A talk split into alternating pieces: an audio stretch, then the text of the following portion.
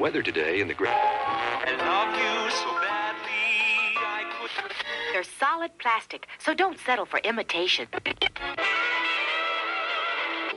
But the senator, while insisting he was not intoxicated, could not explain his nudity.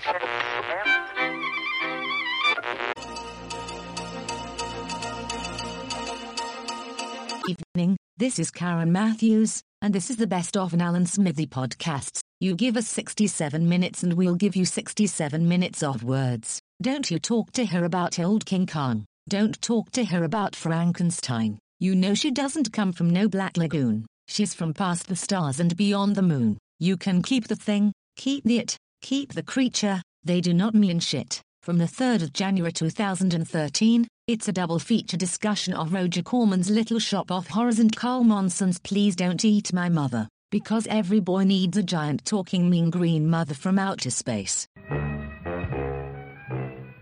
My name is Sergeant Joe Fink. Work in the 24-hour shift out of homicide. And this is my workshop. The part of town that everybody knows about, but that nobody wants to see. Where the tragedies are deeper, the ecstasies wilder, and the crime rate consistently higher than anywhere else. Skid Row. My beat.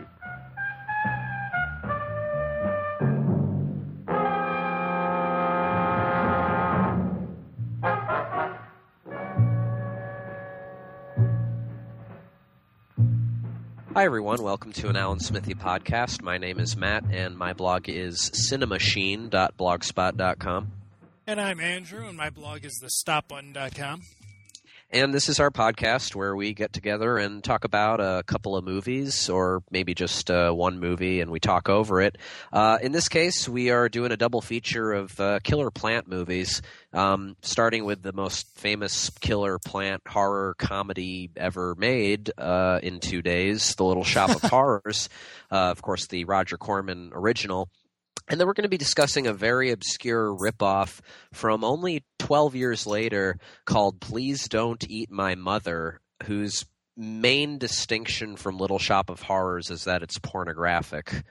Uh, and we'll get to explaining how that works. But um, to talk about Little Shop of Horrors, first off, um, I was probably, I think we were both kids last time we saw this. I Yeah. think I was like 10 years old or something and i had definitely seen the 80s uh, musical and was expecting something similar but you know different. And as a kid i was kind of well number one a lot of the humor really flew over my head because the humor in this movie most of it is just so deadpan um, and verbal and it's about like you know funny names and stuff as much as it is weird performances. Um, but then the other thing that really upset me as a kid is that it has an unhappy ending, uh, where Seymour is eaten by his own creation, the plant. And it was the first time. It was probably probably like one of the first old movies I saw as a kid. So I kind of didn't get that old movies could end a lot more abruptly than modern movies do. Modern movies really kind of like you know take their time easing you into the ending. Um, Little Shop of Horrors is just kind of like I didn't mean it, and then and then the words "the end" pop up, and that's kind of that was kind of jarring to me as a little kid. The irony of all that, of course, is that years later, um, after kind of rediscovering the '80s musical Little Shop, I was stunned to listen to the original off Broadway cast recording and find out that uh, in the end of the musical, the plant uh, eats everybody, and that's actually how they shot the movie. And then it tested really badly, and they filmed a happy ending at great expense where Audrey and Seymour live, and the plant dies. But in any case, uh, my main thought coming back to it now is that I like it more than ever. Um, it really grows on you, and I'm not trying to make a botanical pun it just grows on you because everything about it is so idiosyncratic. There's really kind of, I think there's movies that aspire to have the kind of feeling that this one does, but it was just something about like the magic of the fact this movie was thrown together in like a couple of weeks and they only had two days and one night of principal photography where everything about it just feels spontaneous and funny. And um, it's obviously a really small movie because it was made by you know a notoriously cheap and small filmmaker but that kind of gives it an intimacy. And um, the fact that most of the movie takes place in the flower shop and it was shot using like a two camera setup with you know just both of them running at the same time at opposite angles it just makes like all the comedy feel it feels like you're watching a really funny play in a way Yeah. or or just a really funny sketch and I, more more than that what i was going to say was that it has this kind of t- like a it's almost like a tv sitcom that's actually funny and um you know, bef- without without going into the content of the humor, that's just kind of what makes it so good as a comedy. It it has it has a real feeling of spontaneity to it because it pretty much was like a spontaneous creation uh, from you know a bunch of uh, talented people. Yeah, I think that's. Um, I didn't know it was shot in two days. Oh, that's I- part of that's part of its legend. That's I kind of what- know, and, and you know, I, I I mean, I saw it. Yeah, probably ten. You know, Yeah. it's like one of those things that you're like, oh, Little Shop of Horrors. Um, of course, it got it was famous uh, because Nicholson is in it, and and he's awesome. Except you watch him and you're like, wait a minute, you mean he he knew how to play Jack Torrance when he when he started his career? And it's like, if he'd played the Joker like he'd played the guy in this, I think it would have been even ballsier uh, because he plays a a, sa- uh, masochist. a masochist, and I mean it's just it's it's creepy and there's like these great quotes from him where apparently he was interviewed for a, a Corman book and he talks about how. Yeah, I forgot when, you know, before I saw it that we shot it as a comedy. So he was like really thrown by that. Hilarious that he wasn't that that was supposed to be a serious. That couldn't have been a serious. Well, it's like he knew that it was a comedy when he shot it, but he didn't know it was. He, he'd forgotten because you know he'd been in 32 things in between. Because you know nobody thinks about the fact that Jack Nicholson actually had to work for a bit. Um, but it, it's just crazy from the start because you got Dick Miller showing up and he um, he's eating flowers. That's what he does, and everybody flips out about it in the in the first scene with him. But then he becomes a fixture at the shop, and you're like, yeah, this could be the flower shop could be a sitcom, um, but a really good one in a way that if it actually were a sitcom, that would make the character of Seymour's mother a lot more excusable, and that's yeah, that's really the weak link in the movie. that's the It- one weak link is the mom. Not that her it's not that she's not amusing the first time she shows up. It's just that by the time seymour takes audrey uh, on a date back to his house and she cooks her she cooks them dinner and he's and she's haranguing seymour about you know not settling down too soon you're just kind of like what's the point of any of this? And That's it actu- that's probably the biggest difference between this and the um and the off broadway musical slash film is uh, when they were rearranging the characters and their relationships they completely tossed out the mom and with good reason Well, the funniest thing about the mom is the, um, and it, it's it's somewhat um, understated that everything she cooks has like medicine in it to make Seymour, you know, to make them healthy. Yeah. So I mean, it's like this funny little thing once you get it. Except her scene where she's um, mean to Audrey is sort of it overshadows the humor in that. And it's about the only time that the humor does get overshadowed like that because who wrote it? Charles b. Griffith? Yeah. I mean he does such a good job otherwise that that that one scene it's just it's very out of place charles that- b griffith charles b griffith is one of like the most fascinating guys who ever worked for corman because he wrote a ton of movies which sort of range from like the really generic Corman that people hate, like um, Gunslinger or It Conquered the World, Attack of the Crab Monsters. Uh, I think that was his. But then he also he's also written some of his best movies, um, The Wild Angels with Peter Fonda. Um, he wrote Death Race 2000 for goodness sake. Uh, I mean, the guy like definitely knows comedy. Uh, it's just that he never what I was saying about how this movie is unusual, even in Corman's filmography, is that Corman really wasn't into comedy. Like he didn't, yeah he didn't make outright comedies, and if they were comedies, they would have to be comedy horror like this. But he didn't even do much comedy horror, and in fact, like the most like the most common story from you know whether it's like Paul Bartel making Death Race or um, Joe Dante making Piranha is that like they were both told like you know a little humor but not too much. Like you know we're our, that's not our audience. Our audience is coming for the genre movie stuff. But Little Shop of Horrors appears to be like the one time that you know someone got to maybe because of the short length of time in which it was made just I mean I'm I'm sure this I'm sure Griffith's script didn't go through a single revision. Just started shooting it, you know. And he's really funny. He's even in the movie. He's the um, he's the guy who uh, tries sticking up the shop and sticking up uh, Mushnik, the owner, and then Mushnik tricks him into the plant. And of course, Mushnik, um, Mel Wells is sort of the unsung hero of this one because I mean I don't think this movie would have worked without him because Jonathan Haze is Seymour. He's sort of an idiot. I mean, he's yeah. Uh, Audrey's a really big idiot, but Mushnik is he's like a combination of a. He's not that dumb, but he's he's the most sympathetic character. I mean, he sort of is the the the viewers. He's the only one who's horrified by what's going on because Audrey never finds out. Yeah, it's uh, more just kind of a wimp who goes along with it. But yeah.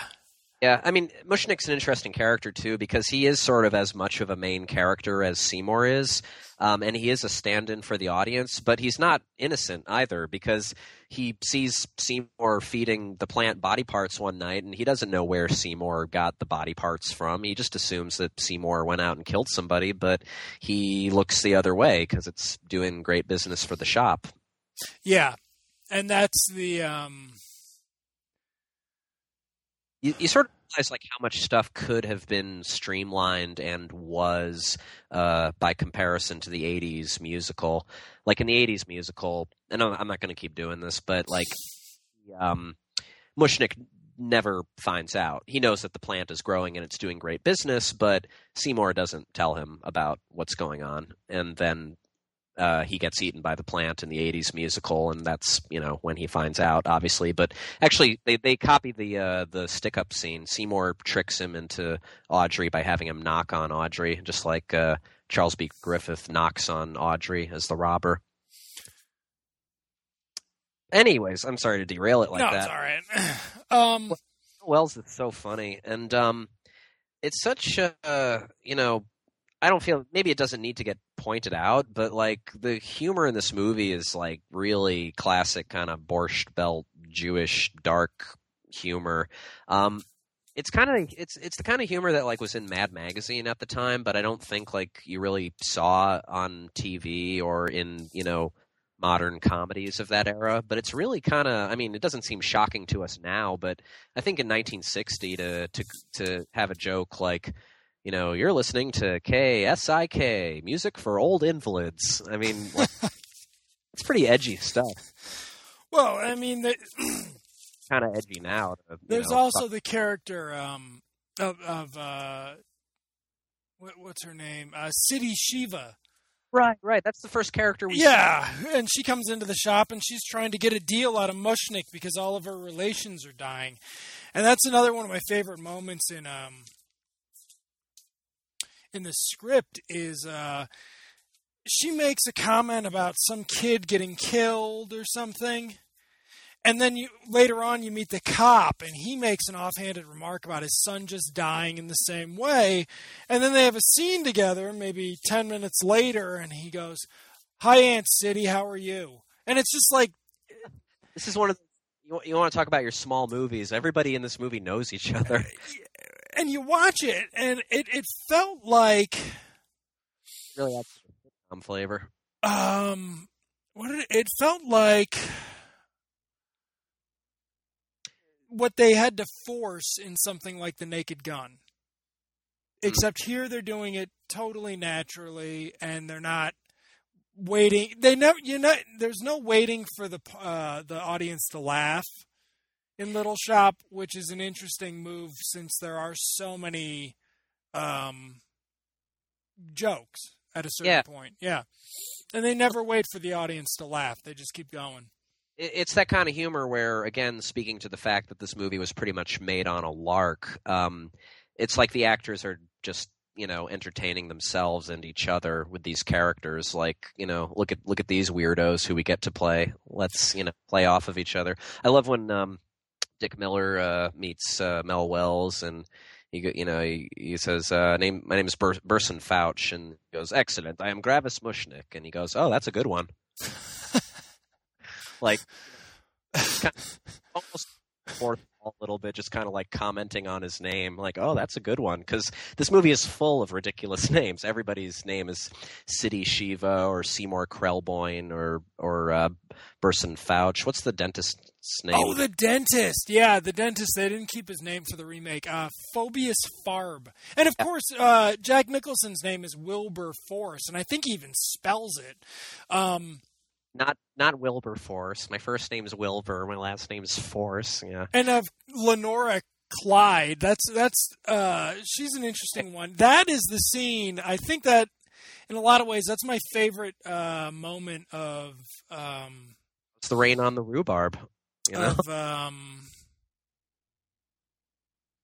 the script. No, of Corman's direction is when he introduces uh, Leonora Clyde at the end, and she's apparently a loose woman throwing herself at Seymour. Um, Prostitute. Well, no, because she says she'll do it for free, and he's like, "You'll do it for free? Wow, let's go."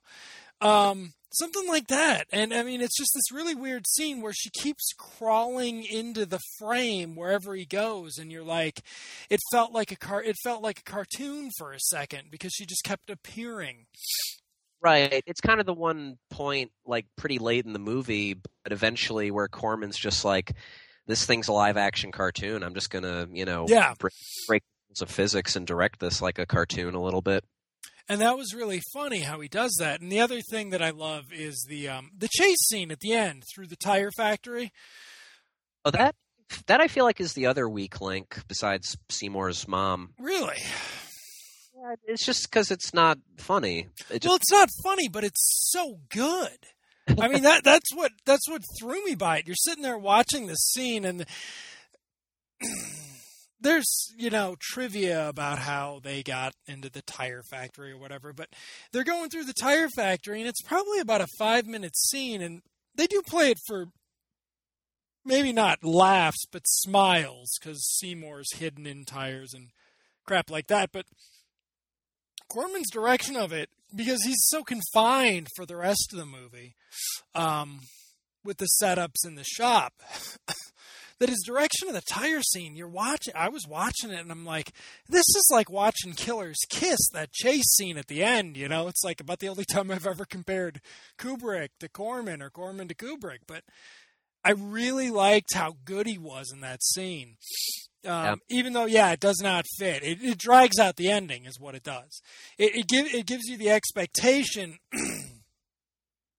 that there's going to be um, more of an ending and there's not.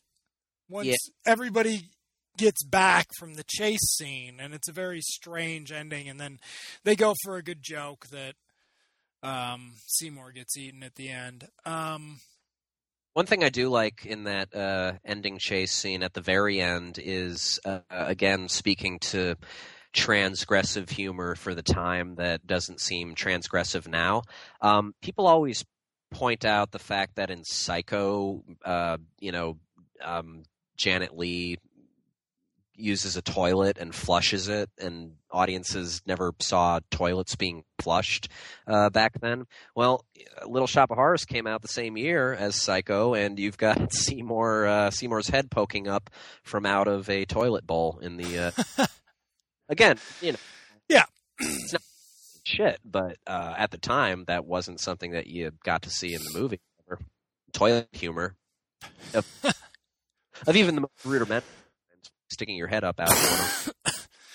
um, yeah, and that that also played a little the cartoon thing. Um, the chase scene has problems because uh, you've got um, Gravis telling the cops that they're not going to find Seymour. Um, and it's so obvious that they could find him if they looked for two more minutes that you have to wonder for a second is Gravis being sympathetic to Seymour? What's going on with that? Um, yeah, why is he along with the cops on that It, chase. it's a little distracting. I assume he was actually along with the cops on the chase because they knew how funny Mel Wells was in this. yeah, well, as they fire the gun or what whatnot. Um, actually, speaking of the cops, uh, the cops are a parody of Dragnet, which you know in 1960 was a very topical parody. Um, but like, I think two two of the funniest lines in the whole movie come from the cops. Um, what's kind of odd about them is that the very beginning of the movie opens up with Dragnet style narration, setting the scene in, in Skid Row, but then the cops don't show up until halfway through the movie. Uh, but then when they do, um, one of the funniest lines is uh, like they're stepping to hey Joe, you know, hey Frank, how's the family? Um, uh, lost one. Oh, Yeah.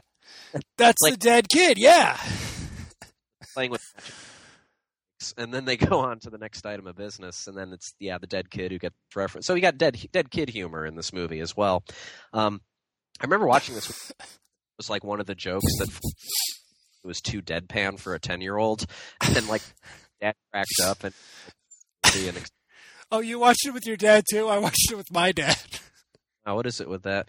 Yeah, I think it is a dad. It is a. It is one of those rites of passage movies where they're like, "No, you guys need to, you know, be open to older movies. Watch this; it's great." And you know, Yeah. we, we don't get it. You know, way older movie, but I think maybe like for teenagers it might be more effective than for little kids who are just fans of the Little Shop musical. Um, oh, and then the other really funny uh, joke from the cops is um, when they come back into the movie later on, their narration Dragnet style resumes, and he goes, "My name's Fink, Sergeant Joe Fink." Um, that's that line is straight out of Mad magazine at the time. Um, I mean, and there's of course there's tons of Yiddish, you know, like Verschluggener plant. Um, I used to say Verschluggener in Mad, but that's mostly from uh, from Mushnik. And um, I uh, think there were. Um, I think when I was reading up on it, there were some concerns about it being perceived as um, too not anti-Semitic, but riding the Jewish humor thing too much.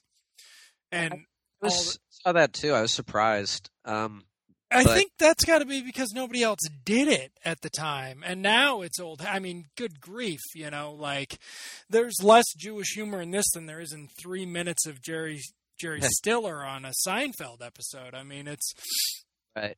but back then you didn't see uh, you didn't see it because it was it was um didn't see an hour or so of Mel Wells, uh, you know, barking at people in an Eastern European accent oh god the spelling in the shop. Did you Thank- notice that?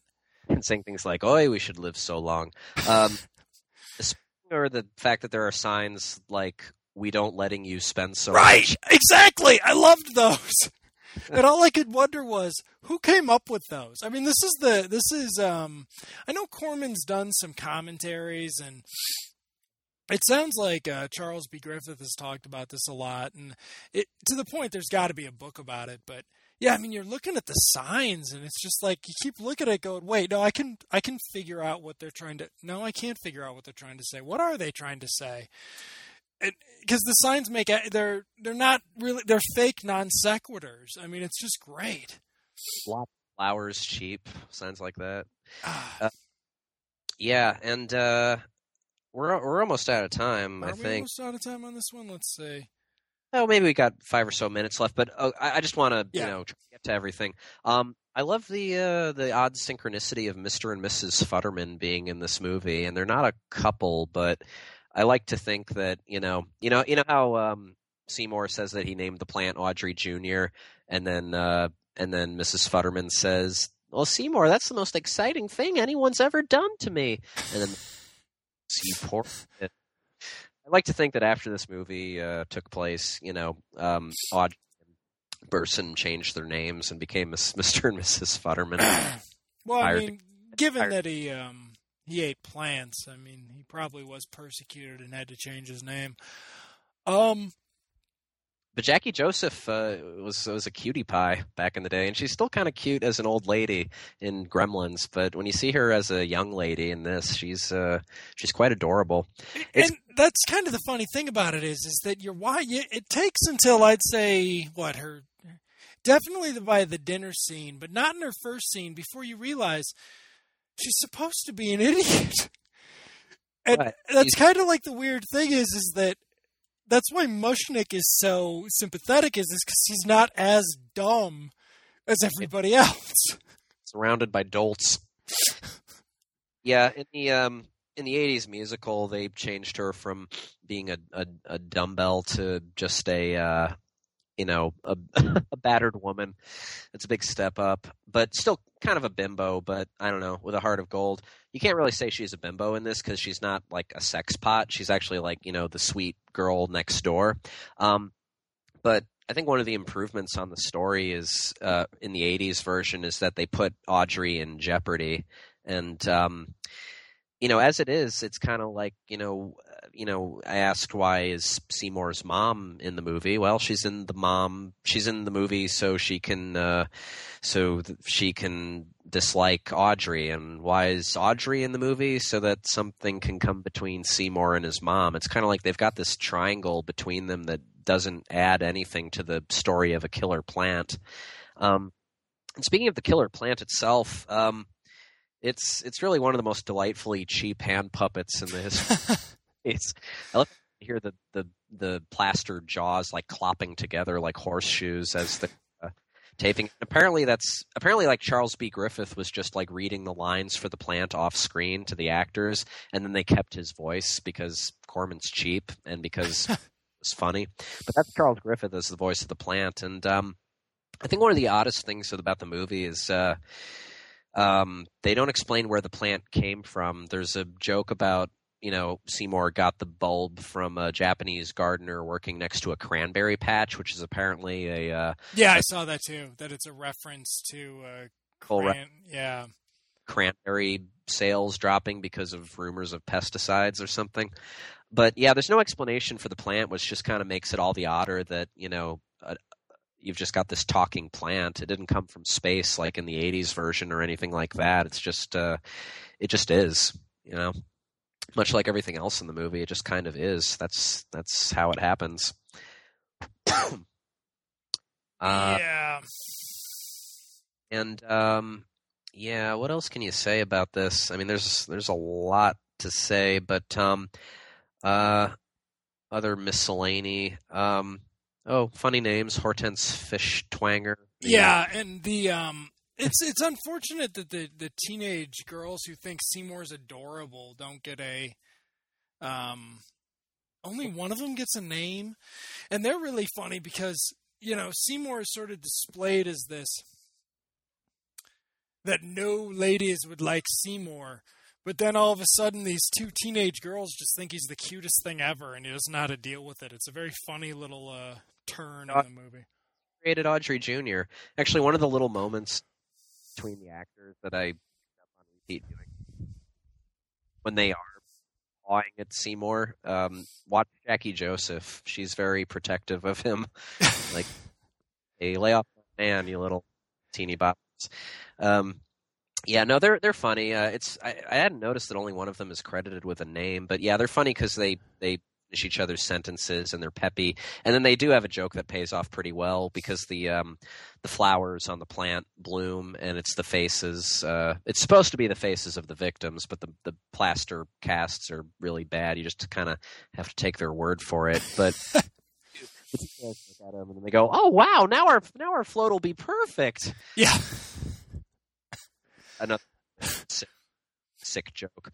Um, actually, uh, I want to put over. I haven't seen this in almost as long as I haven't seen Little Shop, but Little Shop actually had a precursor. Um, in in regards to everything we were just talking about, like you know Corman doing comedy, a horror comedy, you know weird material for the time. Um, a bucket of blood was made the year before this, and actually stars Dick Miller in the kind of Seymour role, and it's actually like a, a very pointed satire of of beatniks and the beatnik art and poetry and music culture of the time, which alone makes it you know like worth checking out as a as a document. But it's Charles B. Griffith writing the script again. It's it's every bit like as Well, all right. I haven't seen it in a long time, so I can't say if it's as funny. But if you like Little Shop, you owe it to yourself to check out A Bucket of Blood because it was Corman producing and directing.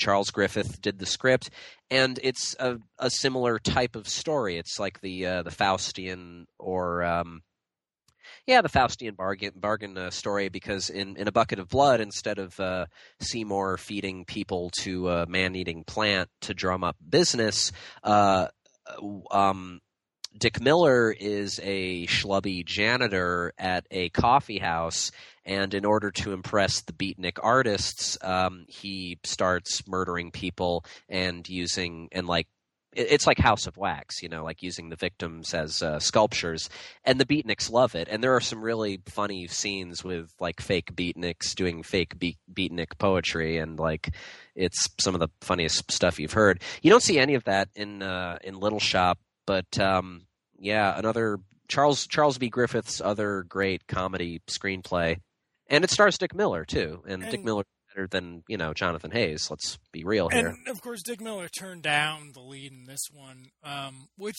I guess is a good decision because you remember the supporting cast more than you remember Jonathan Haze, um, because he is sort of the cartoon protagonist. Uh, the other thing is, of course, these are you can get bucket of blood um, everywhere too. It's uh, Corman didn't copyright it either, and oh, he because yeah, he's notor- you know he's a penny pincher and a entrepreneur. Everybody talks about what a shrewd businessman he has. He, have, he is. You have to wonder how several of his movies from the 50s and 60s fall into public domain. Well, especially this one. Um, and it, I guess this one became Im- almost immediately popular in its second double billing, and so he, he must have felt the lack of money right away. yeah, and then, he, and then he sells the uh, you know the stage rights to to the movie for like a pittance, and then to grow. Well, you know.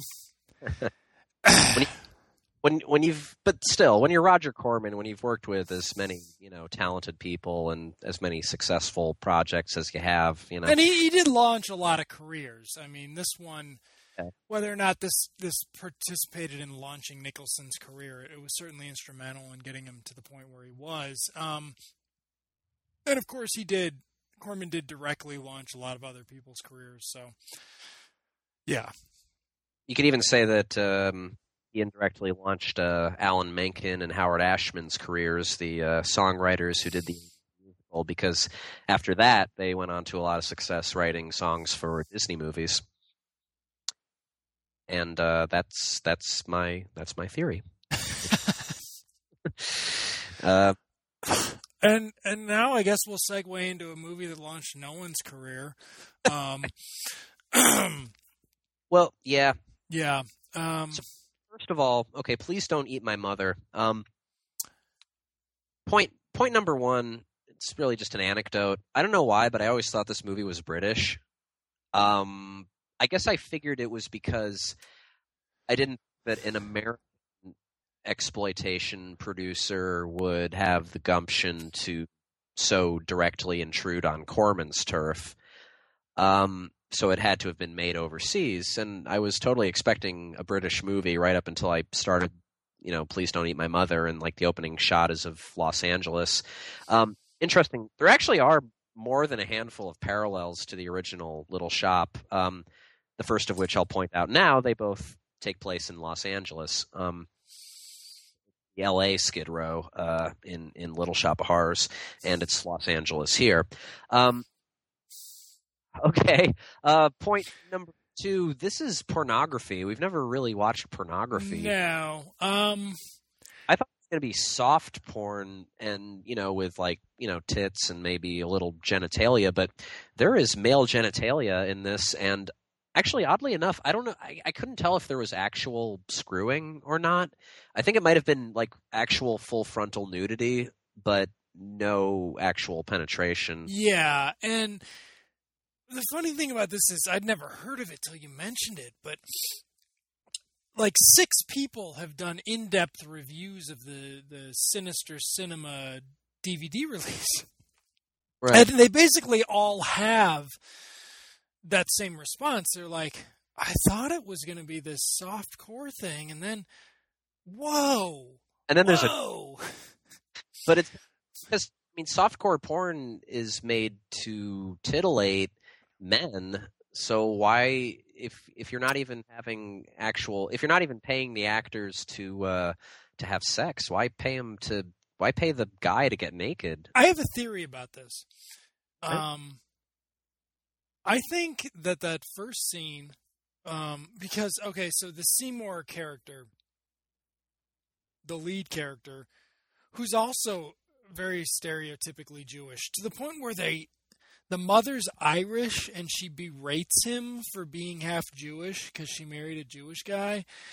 Um, It's it's it's it's kind of Jew hating, but it's also kind of hilarious. Her line is um, uh, something like, you know, "Don't blame me. I didn't. I didn't make you Jewish. Your father did." Yeah, and it's like it. Yeah, it'd be it'd be it'd be. Um, well, the the producer, I guess, is sort of an infamous uh, Skid Row or the '70s producer, Jewish guy, and I felt I, I you got to wonder if he was just like, ha ha. You know, you can almost hear him laughing at you know the idiots who paid to see his movie, but okay, so the first scene, I think that that was for something else because okay, so the the Seymour Sandin is a peeping tom, and I think that all, most of the scenes that he peeped on were shot for something else. that makes a lot of sense. And then they because he's peeping on this scene and he comes back like one or two more times, including this really weird time where he runs into a fellow peeping Tom and they like the guy keeps touching him and he's like, Whoa, dude, whoa and they like share sandwiches like it's a thing. Um but there are no establishing shots. And there are some establishing shots later on when he, he cons one of these couples into getting eaten to, uh, fed to his plant. So I think that they had that scene at the beginning and they cut it they cut it up to fit this movie and that that that would explain a lot. That would explain everything. but I, this was also shot in like two sets. Um, the main character wears the same pair of clothes the entire. He wears the same set of clothes the entire movie, and I, guess that's like there was that's Everyone in Little Shop, to be fair, and yeah. that scarf, even though it's probably very hot outside. Um, the main character, please don't eat my mother, by the way, is Henry Fudd. And there don't there don't appear to be any other funny names in in uh, the cast, but um, I guess it kind of shows that Carl Monson was a fan of Little Shop. This actually kind of reminds me of like when I was in high school, I bought a porno parody of the Texas Chainsaw Massacre, and it was actually like a really meticulous homage to Texas Chainsaw, like like copied shots and lines of dialogue and, and it followed the plot really faithfully and this is actually like a perfect analog in that you know just because you're a porno producer doing a pornographic parody of something doesn't mean that you didn't choose the subject of your parody because you you know didn't like it you know? I think carl monson was a fan of little shop of horrors because one of the other odd parallels to the original is uh the mom. I mean it's right there Yeah. in the title "Please- don't eat my mother and that actually would have made the original little shop of horrors uh, better if at some point seymour's mom was eaten by audrey jr but the weird thing about please don't eat my mother is that it's not even it's not even a matter of suspense for very long. Um, Henry Fudd's mother is eaten by the plant halfway through the movie. Did you notice how homophobic it was? Yes. yeah. not nope- not to jump topics a little. Uh, I mean, I agree that eating the mother was good. I mean, eating the mother in this one was because the mother's in this one a lot, and the mom in Little Shop. she's she's in it so much more than the mom in Little Shop. She's so annoying to the point that she's on the phone with her friend talking shit about their basement dwelling sons basically. And that's another interesting thing about this is, is that uh, this phenomenon where you eh, it's like popular to make jokes about guys who live in their parents' basements. Um, the Or- Boomerang Children, sort of grown up a little, whatever. Um, Uh, this is 1973, and you've got these. It's like an acknowledged situation where you have loser sons who live at home. Yeah. Because the mom's on the phone with her friend, and there's this there's this one point where the mom's like, "Yeah, I'm calling you again." Because her friend on the other end of the phone, who we don't hear, is you know upset, is unhappy that she's getting yet another phone call from this annoying woman. And so when the the mother finally does get eaten, it and it's not like finally does. I think she gets eaten about forty minutes in. Isn't this really actually very long for what it is too? I think it's it's ninety eight freaking minutes. That's right. Yeah. Oh, and I'm sorry. It's not Sinister Cinema. It was uh, something weird. Um, released it on DVD. amazingly got dragged up Carl Monson for a commentary track. It looks like, um, but yeah, please don't eat my mother is like 25 minutes longer than Little Shop. So talk about the brevity With and wit. so many less characters. I mean, it's it's it's painful. Um, Let's count naked people as characters.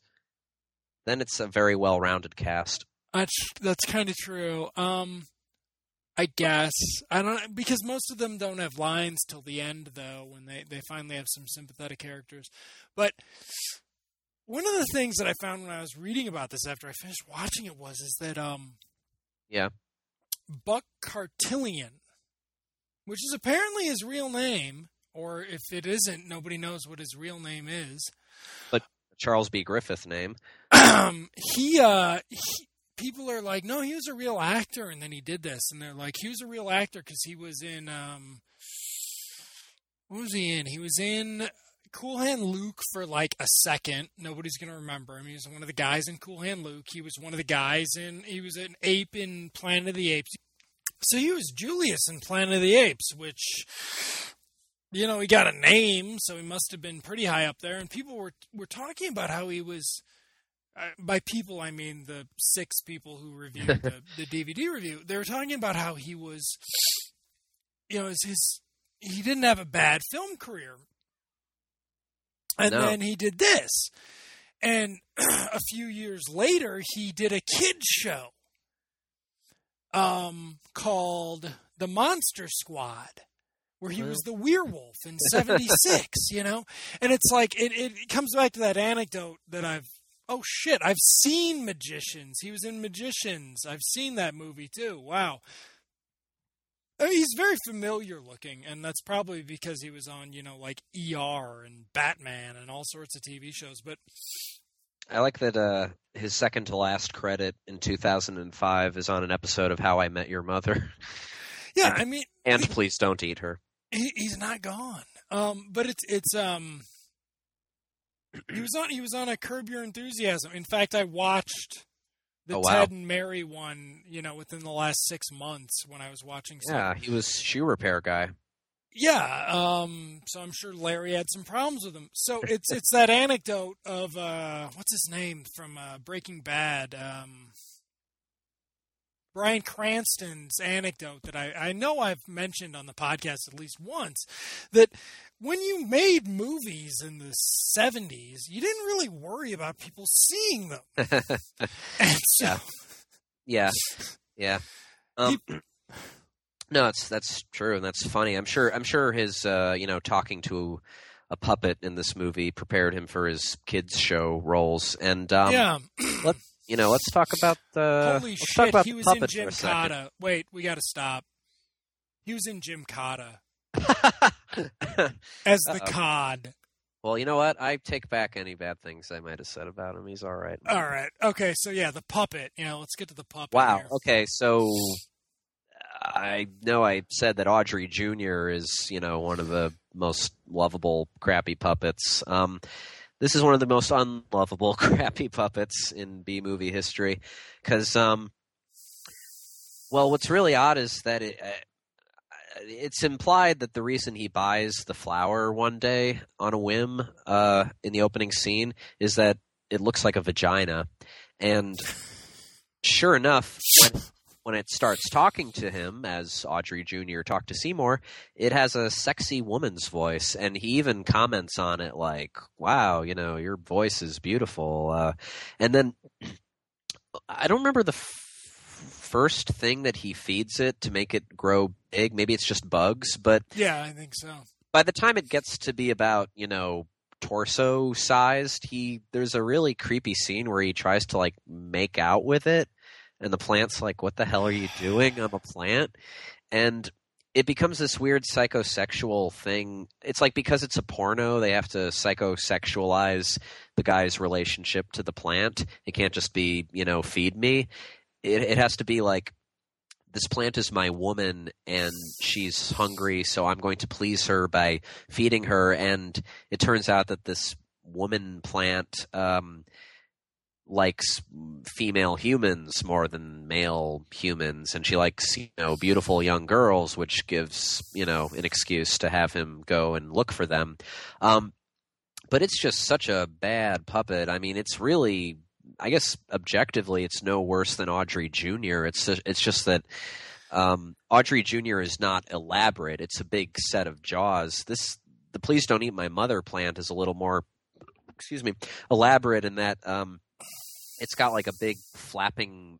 It's got it's got sharp teeth uh, and a big flapping mouth, and it has about fifty times as much dialogue as Audrey Jr. I mean there's a kind of economy to feed me you know when you when your plant's just going feed me feed me you don't have to work the jaws that much.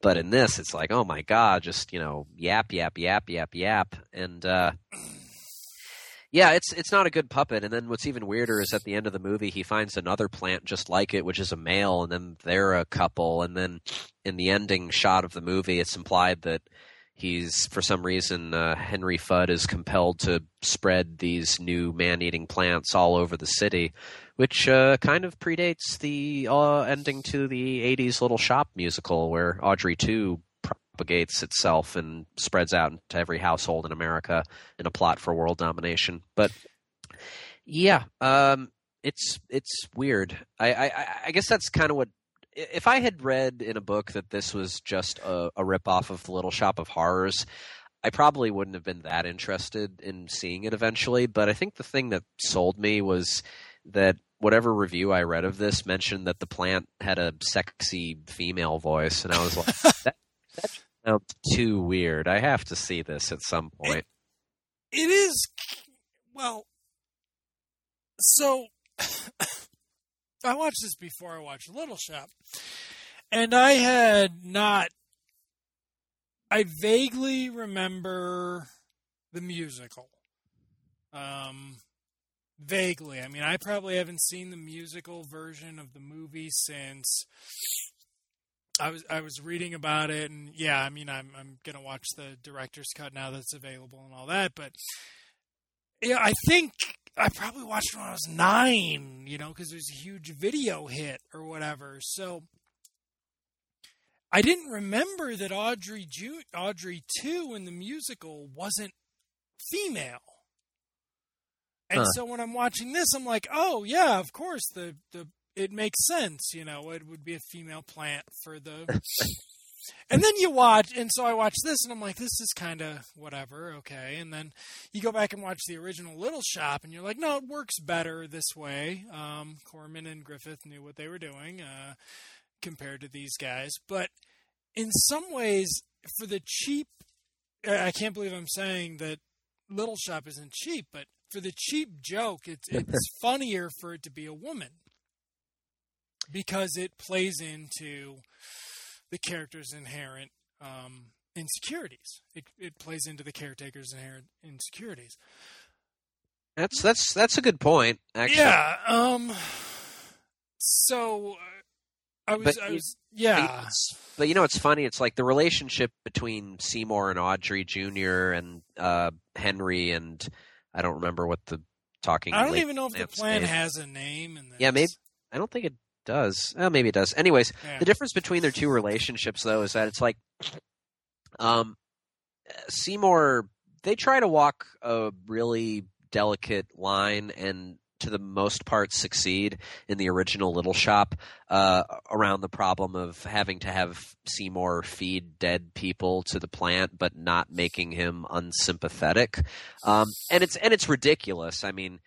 Uh, because basically he kills two people by accident, and then the third person, the dentist, um, it's like self defense. The dentist is coming at him with a drill, and they sword fight with the drills a little bit, and it's you know so cartoony that you kind of forgive Seymour. Um, but uh, Henry Fudd and Please Don't Eat My Mother is really unsympathetic because um, before he starts uh, taking women to be fed to the to his plant. Uh, he has no problems whatsoever with rounding up a bunch of cats and dogs. yeah. Feed. And he's not bothered in the least bit by how disturbing this is. And also, there's no. I mean, you know, in, in the original Little Shop, uh, Seymour's going to lose his job if the plant doesn't grow. But what's going to happen to Henry if he doesn't feed the lady plant? It's not like she's going to have sex with him anyways. She, you know, she's a plant. I guess we're just supposed to believe that he's so desperately lonely that he'll do anything to please the one woman in, in his life, even if that woman is a man-eating plant. Which, as you say, is you know perhaps something that they could have worked into the original uh, Little Shop of Horrors. But with this one, it's like, no, they just. I'm. I doubt if they were concerned about keeping Henry sympathetic or not. I mean, he's sad to see his mother get eaten, sure, but it's not even like that's the last straw. You know, he just keeps on feeding the plant afterwards, and uh, yeah, he's just a creep, just a really unlikable creep. Yeah, which sort of plays into my whole. The producer was making fun of the audience aspect of this because it is very i mean it's not funny there's a the director shows up as a cop at some Oh. point That's Carl Monson. yeah No, it's just like Charles B. Griffith showing up as the robber. yeah except he's supposed to be a stand-in for um columbo he's supposed to be like an irish columbo Again, Parallels, you know, it's like the Dragnet parody in the original. well, and you'd think if they were going to do it they'd do it a real um sort of way uh, a real ki- rip of that, you know, with the same opening and that sort of thing, but they really don't. Yeah. Well, speaking of the opening, uh, I don't want to. Um, sorry about all the sniffling and coughing. I think we both have colds in this Yeah. episode.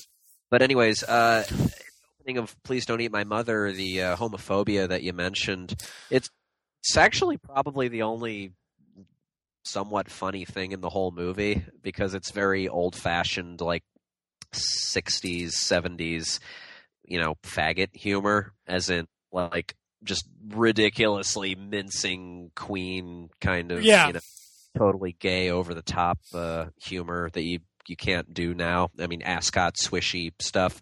Uh, a swishy ascot wearing gay guy is the person who sells uh, the plant to uh, to Henry Fudd, and he is, I think, kind of playing on his sexual insecurity uh, as he does it. If you want to see a much better, exa- I can't believe I'm quoting this, but if you want to see a much better example of this kind of humor, um, check out the totally almost humorless, bleak and horrifying exploitation horror movie Don't Go in the House because there's a scene where the schlubby killer in that movie goes to it, this movie was made in 79 and he goes out to buy like disco duds and the guy selling it to him is not, you know, a camp queen comedy figure, but he's definitely gay and he's definitely like playing on the insecurity of this schlup straight guy to sell him crap that he doesn't need. And it's funny. Doesn't um Buck Kartalian or whatever the hell his name is, doesn't he get a ride home with like the UPS man who's hitting on him too? Oh. I think he does, yeah. So like really early in the movie, that's like the first or second time you see him coming home. He's he's hitching a ride with a UPS guy and and there's a shot of the UPS guy and he's like supposed to be gay or we gather. Yeah. I mean, it- they're really this movie's a good example of trying to like when movie when comedy makers are trying to fit in so much bad taste for its own that what ceases to make sense. I, yeah, and I don't think. I mean, it's just there's just really no good jokes and I mean, it's just painful because you've got to realize we're only talking about the actual scenes in the damn movie. We're not talking about the what would you say a quarter of it is these terribly strung together sex scenes. Yeah. And well probably the worst of them and the only one that actually uh you know was filmed for this movie because he interacts with the people. Um it's just so absurd. There's like basically this sex scene starts between a couple who are supposed to be like his neighbors. Um, and he's peeping on them at first, of course. And this whole sex scene plays out, and then when it ends, the couple gets into this argument. I don't even remember about what, but it's not about anything particularly important. It's, I guess they're breaking up, um, and the girl gets mad and kills her boyfriend. Except it's so slight and so thoughtless. It's like it's like a weird dream more than anything. And then even weirder is Henry pops up and says like, "Hey, if, you, you're not going to do anything with your dead boyfriend's body, you know, I have a way to uh, to take care of that for you." And she's like, "Oh, really?" And then she comes back to the to his room with him, and you know, shortly thereafter. Uh, she oh well the irony is that she gets eaten before he can have sex with her just when he was finally going to get laid. It's kind of like the 40 year old virgin. Yeah um i think the 40 year old version was inspired uh, by this. The 40 year old virgin would have been better if it had been inspired by this. Um yeah it's just that's the only sex scene in the movie say has any relevance to the rest of the story. But the rest of it really is probably, as you said, cut in from. Well, no, I think there's one scene with the people at the park because you guys. Okay, so you're. We're not going to tell you to watch this fucking movie. Um, maybe with a commentary if you get the something weird DVD, that might make. Maybe, you... but I mean, what if uh, Monson like defends it. Like, what if he's like Jim Wynorski? I, I I've bitched about that before, where you're like, was it the Return of Swamp Thing commentary where Jim Wynorski's telling you what a good actress fucking Heather Locklear is, and you're like, wow, Jim Wynorski smokes crack while he records audio commentaries. Um, I think that's that's a different you know subject, but I think the problem with audio commentaries since DVD is that it doesn't matter if anybody has anything valid to say, but you actually cannot understand how these scenes are cut together. Like, the main character will be walking down the street and he will, like, just see a couple doing it in the park, even though he's not near a park. right. And then he'll come back. Psychic. He's having three a vision. days later. A park nearby. Yeah. And and they're they're picking up right where they left off at the cut. Oh yeah, yeah.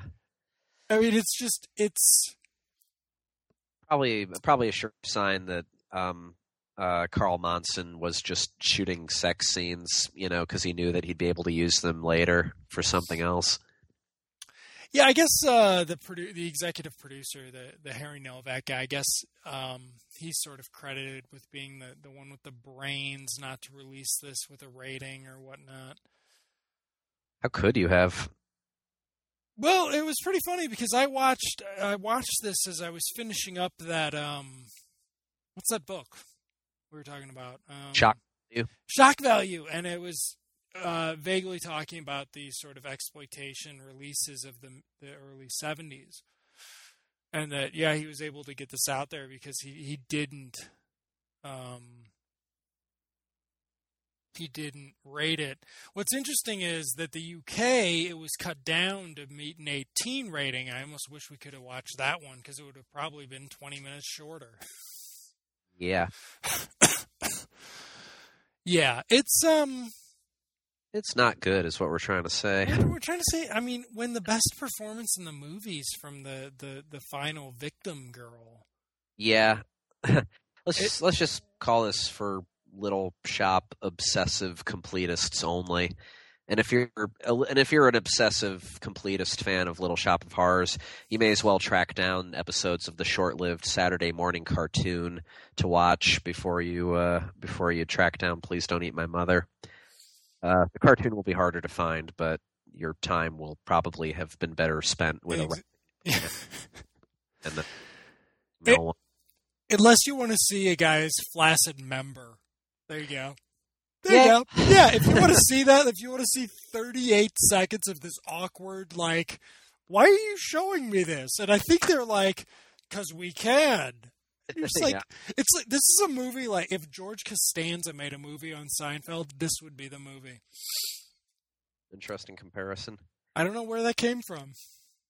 Yeah, But well, I- it, would- probably have just as much anti-Semitism if it was made by George Costanza. Is that a good place to leave off on? I think I don't. I, I I think we've been dragging on this as much as we can. Um, oh wait, hold on. Let me bitch about the photography, just to go out on a classy note. Um, it does show you how ugly the interior decoration of the '70s was. It does show you how. Yeah, I mean, but not how ugly movie design was. How ugly whoever's freaking house they shot this was. This was just somebody's house. It's just somebody's house, and it's an ugly fucking house. Um, but they shoot like they try to shoot day for night, and the movie does not have a credited cinematographer, so we're going to assume that it's Jack Bennett, camera operator. Yeah, it's really bad day for night photography, and I think Day for Night was seventy three too, right? the movie. the movie by uh, yes, it was the Truffaut's movie Day for Night uh, came out in 1973, and this is a wonderful example of terrible Day for Night. Um, I, I forgot. Uh, you know, or I almost forgot. Um, one of I think that there is a joke credit in in the opening credits that's funnier than anything in the movie that follows. Uh, the grip, and this is like this is supposed to be a camera joke, but the grip is listed as uh, F stop Fitzgerald.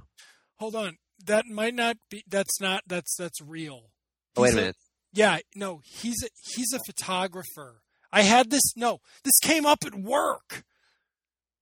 This guy's done like fourteen looks like pornos between. Yeah, but he, he's a real fucking photographer. Hold on, I, I'll tell you what he did right now. Hold on, because this came up at work.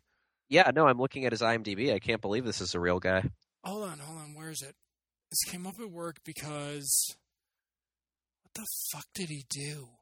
I was at work three weeks ago, and somebody was talking to me about uh, Well- uh, a Ken Follett who writes books. Uh, a Ken, yeah, here it is, Pillars of the Almighty. Ken Follett, who who writes historical fiction, and he wrote a bunch of fucking spy novels that got turned into movies, and I used him as a joke for a short film in, in, in school once. But there's this book called Pillars of the Almighty, photographs by F. Stop Fitzgerald. This fucking guy has gone on to make to do a book of pictures of cathedrals. Wow. There you go. You learn Yeah. something new every day here at the st- at uh, an Alan Smithee podcast. Um, And, and in 2008, he was the gaffer for Asia Noir 6 Evil Sex Trap. well, I mean that was probably about the uh, human trafficking trade, don't you think? Oh, No, now I Noir. It's Yeah. dark. Dark stuff. dark stuff. Um, All right. Well, surely that is yeah, all we're done. can we can't about do anything Please else Don't with my mother now. Um, please don't see. Please don't eat my mother. How about that? um, okay, so uh, next month it's February, and uh, we will be doing a Valentine's-y kind of themed episode. No, we're not watching Valentine's Day. Uh, we are watching. Wow, another Corman movie, uh, the Saint Valentine's Day Massacre, which was supposed to be his big like breakthrough uh, mainstream movie. It was distributed by 20th Century Fox. It's got an amazing cast. Uh, Dick Miller is in it, although I don't think he has any lines. Um, we'll be watching uh, St. Valentine's Day Massacre, followed by a much more famous movie, which directly references the St. Valentine's Day Massacre. Of course, Billy Wilder's Some Like It Hot. And, uh, you know, even though neither movie is a romantic a, a love story, a romantic. Well, comedy? I mean, something like it Hot kind of is. I mean, yeah, it is. I mean, Okay, As, as much as you can believe Tony Curtis actually cares about anybody, yeah. but there's a lot of linkage uh, between the Yes. two around Valentine's Day holiday. So that's our Valentine's Day episode. We hope you'll uh, check back in the first Saturday of the month. And um, yeah, uh, also I will uh, plug Cinemachine here because um, the Cinemachine update for this month, which should be up uh, the day after you're listening to this, if if you listen to it on the first Friday of the month, is um, uh, a review of the official Little Shop of Horrors comic adaptation, which was uh, made in '95 by Roger Corman's short-lived comics imprint. Uh, Cosmic Comics, and it's surprisingly not bad. So uh, check out my review of that if you're in the mood for even more Little Shop whatnot. And um, that's uh, that about does it. So uh, for an Alan Smithee podcast, this has been Matt, And this has been Andrew. and uh, thanks for listening.